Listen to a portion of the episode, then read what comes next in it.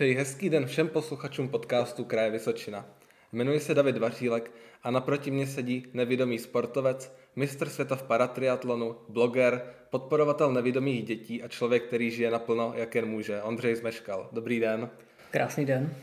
Ondro, zapomněl jsem na úvod na něco, představit vás by asi trvalo dlouhou dobu.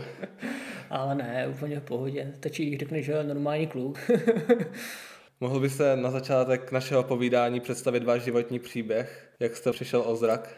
Ehm, no, tak už je to nějakých 11 let, když jsem vlastně o ten zrak přišel, ale začalo to vlastně od eh, narození, když jsem se narodil předčasně v sedmém měsíci a měl poškození vlastně z inkubátoru, takže mě poškodili sítnici a oční na tom levém oku už od narození.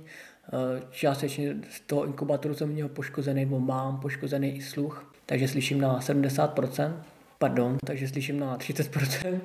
Ty problémy mi našly od malička, ale tím, že jsem se s tím narodil, tak jsem to od malička jako nějak nevnímal. Jo. Nevnímal jsem, že mám nějaký handicap, že jsem s tím to, co jsem měl. Až právě na internátní škole, vlastně na zahradnické škole, tak tam jsem stěhoval nábytek a při té nábaze tak mě popraskala sítnice na tom zdravém oku a pak byla spousta operací a vlastně tam se to nepodařilo potom zachránit, takže jsem ve svých 20 letech prakticky přišel o zrak a teďka vnímám jenom světlo a tmu. Vy jste byl tehdy v posledním ročníku svých studií. Tak jak vám to změnilo život? Neříkal jste si tehdy, že už nebudete moc sportovat tak, jak jste sportoval do té doby? Ale tím, že jsem vystudoval, já jsem potom ještě nějakou dobu pracoval, takže tam to nebylo právě jakoby rád naraz, že bych přestal vidět. Jo. To bylo to, že jsem viděl, pak se to při další operaci zhoršilo, protože se mě zvedl nitrooční tlak a jsem jsem na další operaci, pak jsem viděl občas někde nějaký černý místa, takže to nebylo jakoby ráz na ráz, ale já jsem si to ze začátku nějak jako moc nepřipouštěl, říkal jsem si, ale medicína prostě všemohoucí a zvládne už dneska neuvěřitelné věci, ale to jsem se zmýlil a pak jsem po ten zrak přišel. No. A tady samozřejmě byla nějaká fáze smířování, kdy jsem tak vůbec jako si říkal, co budu dělat, proč zrovna já, že jo. A nebylo to jako jednoduché se vůbec eh, s tím smířit a potom na, vlastně do toho života zase znovu naskočit. Takže co to nějaký čas. Samozřejmě potom jsem hledal nějaké cesty, snažil jsem se dostat znovu do nějakého tady životního procesu, jako chodit do práce a znovu jako naplno žít. Takže jsem si našel práci, ale samozřejmě mi chyběl ten sport, který jsem od malička prostě furt dělal a de facto díky tomu handicapu se mě ta cesta z toho sportu našla ještě zase znovu mnohem víc. Díky kamarádovi Lukášovi, který potom za mnou přišel a řekl, Ondro, mohli jsme začít běhat a někdy se probíhat klidně i na olympiádu. Tady to tak jako celé začalo. No. A právě říkám, no, díky tomu Lukášovi, který viděl v Brně na půlmaratonu běžet nějakého traséra s právě nevidomým člověkem a tady si řekl, že bych to mohl dělat taky. Vy jste to zmínil, váš přítel Lukáš Nožička, tak asi jemu hlavně vděčíte za to, že jste se odhodlal. On byl tím hnacím motorem vlastně k tomu, aby se začal opět sportovat. Určitě, no, jako Lukáš přesně byl ten strůjce toho celého, co teďka vlastně vzniklo a vlastně de facto, co tady provádím, jo? takže to je přesně on. Ukažme si na něj, no. Vy jste postupně se vrhnul do běhání, začal jste běhat delší a delší trasy, až jste nakonec skončil na maratonu na Velké čínské zdi. 42 km, 5164 schodů. Pro mě naprosto nepředstavitelná záležitost, jaký to byl závod. A jak jste se vůbec s Lukášem dostali do Číny? Ale tak pro mě to bylo samozřejmě taky nepředstavitelná záležitost tenkrát. Vzniklo to tak, že eh, já jsem tenkrát, když jsem začal běhat, tak jsem si zjišťoval informace o běhání a jak vůbec běhat, když člověk nevidí a narazil jsem na článek o Jitce Křížové, která běžela maraton na velké čínské zdi. Tady já jsem se tenkrát zasnil, říkám, ty, to by bylo super se tam někdy podívat. No ale no, místo toho, že byla na maratonu na velké čínské zdi, tak pomáhala i nevidomým dělat trasérku a, a běháním a tak, tak jsem ji oslovil, napsal jsem jí a ona shodou okolností pochází tady z Vysočiny. Tady jsme se potom potkali, zaběhali jsme si a vyprávěl mi právě o tom maratonu na velké čínské zdi a já jsem ani nevykládal, že bych eh, se tam chtěl někdy podívat nebo něco. Prostě jsme si tak jako jenom o tom povídali a, a za nějaký čas eh, mě Jitka pozvala na kafe a říká, Ondr, mám pro tebe nabídku, která se neodmítá, to jet na maraton na Velkou čínskou zeď, takže takhle to nějak vzniklo. Musel jsem si najít samozřejmě toho trasera, takže já jsem šel právě za tím Lukášem a říkám, hele Lukáši, mám pro tebe nabídku, která se neodmítá. a, takže Lukáš se samozřejmě zhostil toho mého průvodcovství po maratonu na Velké čínské zdi a začali jsme spolu trénovat. Ať to bylo vlastně mm, do nějakých kopců, do nějakých eh, schodů, Mm, takže tady jsme vlastně nějak jako spolu do toho pustili a, a právě to byl rok 2016, kdy jsme odletěli na ten maraton na Velkou čínskou zeď. No. Závod jste úspěšně dokončili a posléze z něho vznikla i knížka Temnotou po Velké čínské zdi. Tak jaký byl motiv k tomu napsat knížku? Chtěl jste přiblížit ten pohled váš na ten závod? Uh, tak samozřejmě ta knížka vznikla autenticky. Každý den jsem vždycky ráno, večer napsal to, co jsem zažil, jak jsem to zažil jak jsem to vnímal. Takže tohle to byl nějaký jako důvod, proč ta kniha vznikla, abych přiblížil ten svůj zážitek a že vlastně i tím handicapem prostě člověk může dělat velké věci. Takže proto, proto vlastně vznikla ta knižka, abych ty své zážitky mohl předat vlastně i ostatním čtenářům. Čínou to neskončilo, vy jste se pak vydal na další extrémní závody, absolvoval jste Ironmana, nejtěžší triatlonový závod na světě. Proč jste vůbec se pustil do těchto extrémních výzev? Nešlo běhat krátké trasy 10-5 km, najednou jste se dostal ke 42 km běhu, k tomu jste přidal, když mluvíme o tom Ironmanovi, 4 km plavání a 180 km na kole. To je obrovská porce, obrovská zátěž.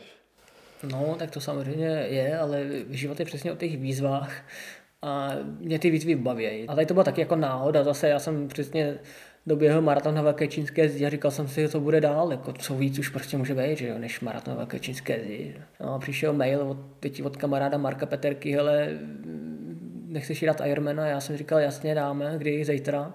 Dělal jsem si to srandu, ale až pak jsem se začal zjišťovat, že se tam plave, jezdí na kole a běhá, tak uh, protože jsem do té doby nevěděl, co to vůbec je Ironman. Říkal, ty, to jsem se zase do něčeho uvrtal, ale de facto mě to nadchlo natolik, že přesně ten triatlon je tak různorodý, takže to mě právě nadchlo, že člověk může dělat tři disciplíny. Mohl jsem si vybrat něco kratšího, no, ale nevybral, no. Která z těch disciplín je pro nevědomého sportovce nejtěžší? Já si dovedu představit jízdu na dvojkole, běh s někým, ale možná to plavání. Mm, to plavání je samozřejmě teď už v uvozovkách pro mě to nejlehčí, co je, protože je to první disciplína. Jo. Co se týká toho začátku, když jsme začali, tak uh, my jsme tenkrát nepoužívali, čím teďka používáme mezi sebou takovou gumu, uh, která vlastně mě dává trošku nějakou větší jistotu, že toho trasera tam mám, že mě nikam neuplavá můžu se díky tomu trošku jako i korigovat, jako udržovat ten správný směr. Vnímání toho traséra vedle mě je o to víc jako lepší. A tenkrát jsme plavali bez toho. Snažil jsem se plavat dopředu a ten trasér počet plaval kolem mě nebo vedle a snažil se mě jako přitáhnout za neopren nebo do mě trošku strčit. To bylo pro mě taková jako horší situace než teď právě s tou gumou. No. Samozřejmě při tom dlouhým triatlonu, při tom Ironmanovi, tak je pro mě nejtěžší ten závěr a to je přesně ten běh, kdy už člověk je jako unavený a těch 42 km na závěr prostě náročných, no, takže asi ten běh, no. A i když to je disciplína, která mě nejvíc baví jako ze všech, ale je to náročný, no. Další extrémní výzvu jste absolvoval letos a tentokrát jste se vydali na dvojkolo do Francie, trasa Tour de France, 3414 km. A stal jste se prvním nevědomým sportovcem, který pokořil trasu Tour de France, tak co na tohle prvenství říkáte? Hmm, dobrý, no. ale, ne, je to super, že se to vůbec jako podařilo eh, uskutečnit a vůbec zajet v té době, jaká teďka prostě byla. Takže já jsem za to jako nesmírně vděčný, že se tohle to jako vůbec zvládlo. To, že jsem to zajel jako první nevidomý s tím svým traserem Markem Peterkou, jako první nevidomý sportovec na světě, je sice super, ale ta první, nebo ta hlavní myšlenka, proč to, ten celý projekt jako vznikl, zajet tu Tour de France, přesně ta pomoc těm nevidomým dětem. A to bylo přesně při tom, eh, že jsme spustili veřejnou sbírku pro nevidomé děti a lidi se vlastně mohli zapojit do toho projektu, podporit eh, jak nás, tak i děti. A tohle přesně bylo jako hlavní a to přesně pomáhat tím tím projektem. Vy podporujete hodně nevidomé děti. Vy jste i v roce 2018 na jejich podporu proběhl celou Českou republiku. Tak plánujete do budoucna další projekty na podporu nevidomých dětí? Uvidíme, co bude. Ty projekty většinou vždycky tak jako přicházejí sami a co přesně tak jako mě natchne, tak do toho se pustím. Samozřejmě nějaký plány, něco v hlavě mám, ale to bych nechtěl předbíhat eh, to, co bude nebo nebude. Teďka se chci hlavně pověnovat zase tomu triatlonu, trošku to zlepšit, dokonalit a to se na paralympijské hry do Paříže. No. Takže to je hlavně teďka jako cíl a motivace, proč eh, sportovat a jestli vznikne nějaký další projekt. Je to samozřejmě náročný vlastně uskutečnit něco takového velkého. Je to hlavně o partnerech, o těch lidech, kteří vás podpoří. A takže to jako bez toho nejde, takže je to proto takové jako náročný, proto to nedělám každý rok a, a vždycky, když mi něco přistane pod nohama nebo něco mě natchne, tak se do toho třeba pustím. No. Paralympiáda v Paříži nás čeká už za tři roky. Pomýšlíte, že byste mohl dosáhnout i třeba úspěchu, protože vy jste se letos stal v nizozemském Almer, mistrem světa v paratriatlonu. Tak jaké jsou vůbec plány pro Paříž? No, tak plány jsou samozřejmě takový, že teď jsem si našel nového trenéra, takže tady přesně uvidíme, co se mnou zvládne, nezvládne. Samozřejmě to není o něm, ale je to i o mně. Je to přesně tahle nějaká jakoby cesta, kdy budeme ten trénink trošku víc jako ladit a snažit se ho dokonalit. Samozřejmě další část je trasérovi, který uvidíme, jestli nějakého lepšího najdu nebo někoho mladšího, kdo by se do toho chtěl pustit jako znovu se mnou. Tady to je jakoby hlavní, co přesně teďka člověk jako se snaží zajistit. Potom jako je to přesně otázka o těch partnerech a o těch lidech, kteří vás tomu podpoří a, a budou vám držet palce. No. Když jsme teď projeli zásadní momenty vašeho života, ať už od začátku vašich problémů, hlavně přes ten sportovní život, kdy už jste vnímali jenom světlo a tmu. Život přináší lidem hodně překážek a na vašem případě, když vás tak poslouchám, tak se jasně projevuje, že ať už ta překážka je jakkoliv velká, že se dá zvládnout. A je to, co vy chcete třeba přiblížit i tím, že píšete blog ze života slepce, že chcete ukázat lidem, že ať jim život přinese jakékoliv překážky, že se dají přeskočit a že se dá všechno zvládnout?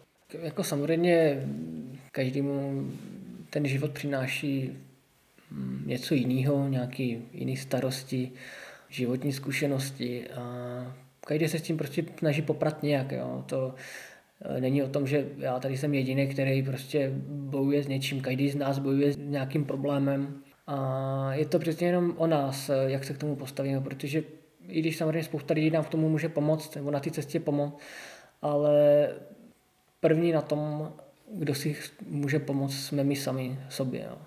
A, takže tohle to celé začíná u nás, jak se k té věci postavíme a jak začneme jako žít, protože já jsem si taky mohl říct, že se na to můžu vyprdnout a že nebudu nic dělat. Mohl jsem doma sedět mezi čtyřma dníma a, a takhle jsem mohl prožít celý život, jo? ale to jsem přesně nechtěl. Jo? Takže je to přesně o nás, o nás, co chceme v životě dokázat, čeho chceme docílit. A to není kolikrát zadarmo. No. Musíme proto mnoho věcí jako udělat a mnoho věcí třeba protrpět. No. Takže jako tady bych pak přesně jako lidem zkázal, že je to o tom ten život nevzdávat, i když uh, člověk spadne na to dno několikrát, ale nikdy nevíme, kdy přesně ten úspěch, nebo ani ne úspěch, ale radost toho, co děláme, prostě přijde. Že? Říká můj host, nevidomý sportovec Ondřej Zmeškal. Nový podcast Kraje Vysočina vychází každé pondělí a najdete ho stejně jako všechny ostatní díly na www.kr.vysocina.cz. Děkujeme, že nás posloucháte.